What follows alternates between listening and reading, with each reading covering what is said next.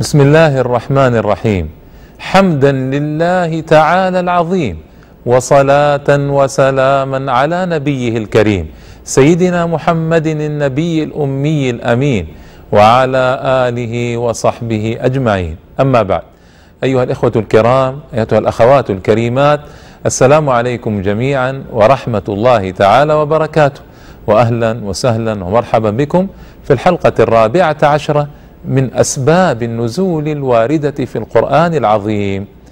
وفي هذه الحلقة أذكر لكم إن شاء الله تعالى سبب النزول الوارد في قول الله تبارك وتعالى من سورة آل عمران ولا تحسبن الذين قتلوا في سبيل الله أمواتا بل أحياء عند ربهم يرزقون فرحين بما آتاهم الله من فضله ويستبشرون بالذين لم يلحقوا بهم من خلفهم ألا خوف عليهم ولا هم يحزنون يستبشرون بنعمة من الله وفضل. الا ما أعظم هذه الآيات؟ وما أجلها وما أجملها آيات تنبئ عن فضل الجهاد في سبيل الله وعن عظم أجر المجاهدين في سبيل الله تعالى وعن عظم أجر الشهداء الذين يستشهدون ليرفعوا كلمة الله تبارك وتعالى عالية.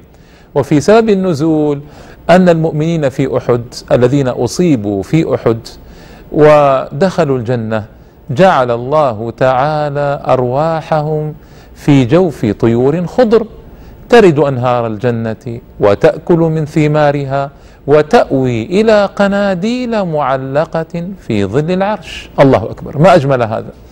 فلما رأوا ما هم فيه من النعيم أحبوا أن يخبروا إخوانهم في الدنيا بما هم عليه لئلا يزهدوا في الجهاد وينكلوا عن الحرب. فقال الله تبارك وتعالى أنا أبلغهم عنكم لأن الله تعالى قضى أنهم إليها لا يرجعون أنهم لا يرجعون إلى الدنيا. فالله تعالى توكل بإبلاغ رسالة المؤمنين الذين استشهدوا إلى إخوانهم الذين في الدنيا فلم يستشهدوا بعد. فأنزل الله تعالى تلك الآيات الجليلات الكريمات. الله أكبر. ما أعظم الجهاد في سبيله وما أعظم أجر الشهادة. فالنبي صلى الله تعالى عليه وسلم أخبر أن الشهيد يغفر له كل ذنوبه في أول قطرة من دمه ويشفع في جمع عظيم من أهل بيته. كلهم قد وجبت عليه النار. والله نسأل الله تعالى أن يعافينا وإياكم من النار. وأيضا الشهيد له منزلة عالية عالية عالية في الجنة. فإن النبي صلى الله تعالى عليه وسلم أخبر أن في الجنة مئة درجة أعدها الله تعالى للمجاهدين في سبيله. وأخبر الله تبارك وتعالى بعظم أجر الجهاد والمجاهدين في آيات جليلات كريمات. وأخبر نبيه صلى الله تعالى عليه وسلم بعظم أجر الجهاد والمجاهدين والرباط في سبيله في آيات جليلات كريمات. وأخبر صلى في أحاديث جليلات شريفات. وأخبر صلى الله تعالى عليه وسلم أن الجهاد في سبيل الله هو ذروة سنام الإسلام. ذروة سنام الإسلام. واعظم من أعظم الأمور في الإسلام أن يجاهد المرء في سبيل الله. وهنا أيضا بيان لمنزلة الشهيد الذي استشهد في سبيل الله بنية خالصة مجاهدا من أجل رفع كلمة الله تبارك وتعالى عالية. هذا أجر عظيم جليل. وينبغي أيها الإخوة والأخوات أن نذكر أنفسنا دوما بهذا المعنى الجليل. فإن النبي صلى الله تعالى عليه وسلم قال من مات فلم يغزو ولم يحدث نفسه بغزو مات ميتة جاهلية. أي مات على غير سنة النبي صلى الله تعالى عليه وسلم. وهذه ورطة هذا حديث آه، يوقعنا في ورطة. المخرج منها يقول النبي صلى الله عليه وسلم من جهز غازيا فقد غزا ومن خلف غازيا في أهله بخير فقد غزا. فينبغي خاصة في هذا الشهر الفضيل الجليل الكريم أن نسارع بإنفاق الأموال لنصرة إخواننا المجاهدين في مشارق الأرض ومغاربها أجمعين وأن نخلفهم في أهلهم بخير. فنطعم الرجال الكبار في السن والعجزة والمرضى ونطعم نساءهم ونطعم أولادهم ونكفل يتاماهم ونواسي ثكالاهم هذا أقل ما ينبغي أن نصنعه لإخواننا المجاهدين فإنا إن فعلنا ذلك نرجو أن يعذرنا الله تبارك وتعالى يوم القيامة.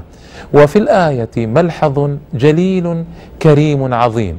وهو الأخوة في الله تبارك وتعالى التي لم تنقطع حتى عندما لحق أولئك المجاهدون بربهم ودخلوا الجنة ما انقطعت أواصر الأخوة بينهم وبين اخوانهم في الدنيا.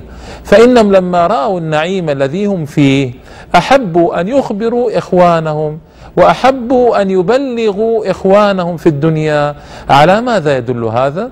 يدل على بقاء رابطة الأخوة قوية في نفوس أولئك حتى بعد استشهادهم ودخولهم الجنة وتحقيقهم حديث رسول الله صلى الله تعالى عليه وسلم والله لا يؤمن أحدكم حتى يحب لأخيه ما يحب لنفسه. الله أكبر.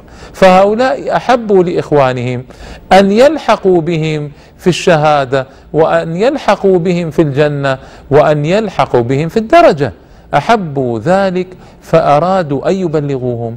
فهذا ملحظ جليل للأخوة في الله التي يجب أن نحافظ عليها دوما وابدا. فهي كنز ثمين معاشر الإخوة والأخوات. كنز جليل. والنبي صلى الله تعالى عليه وسلم يقول أوثق عرى الإيمان. انتبهوا. أوثق عرى الإيمان. الحب في الله والبغض في الله. أوثق عرى الإيمان. أن نحب إخواننا في الله وأن يحبونا في الله لأن هذا معنى جليل. فيه اجتماع للأمة الإسلامية وفيه تحقيق لعدد من مقاصد الشرع وفيه توصل للنصر إن شاء الله تبارك وتعالى. والأخوة أيها الإخوة والأخوات منزلة جليلة شريفة حث عليها الشارع الحكيم في آيات كثيرات وفي أحاديث شريفات. فالنبي صلى الله تعالى عليه وسلم أخبر عن الأخوة انها أن المتآخين في الله تبارك وتعالى في ظل عرش الرحمن في يوم لا ظل فيه إلا ظله. الناس في كرب شديد والناس في ألم والناس في انتظار طويل والإخوان في الله تبارك وتعالى في ظل عرش الرحمن لا يكادون يشعرون بشيء مما يجري. فما أعظم هذه الأخوة؟ والنبي صلى الله عليه وسلم أخبر أنهم على منابر من نور يغبطهم الأنبياء والشهداء وما هم بأنبياء ولا شهداء. فما أجل قدر الأخوة التي دعت أولئك الذين استشهدوا أن يخبروا إخوانهم في الدنيا بما هم عليه من عظيم المنزلة والمكانة. نسأل الله تعالى بأسمائه الحسنى وصفاته العليا أن يجعلنا إخوانا متحابين وأن ينزع عنا جميع الأسباب التي تؤدي إلى التفرقة. وأن يرزقنا حسن الجهاد في سبيله بأنفسنا وأموالنا وأوقاتنا وأحوالنا جميعا وأن يرزقنا عيشة سوية وميتة نقية وأن يلحقنا بالأنبياء والشهداء والصالحين إنه ولي ذلك والقادر عليه. وصل اللهم وسلم وبارك على نبينا محمد وآله وصحبه أجمعين. وإلى اللقاء في حلقة أخرى من أسباب النزول إن شاء الله تعالى. والسلام عليكم ورحمة الله تعالى وبركاته.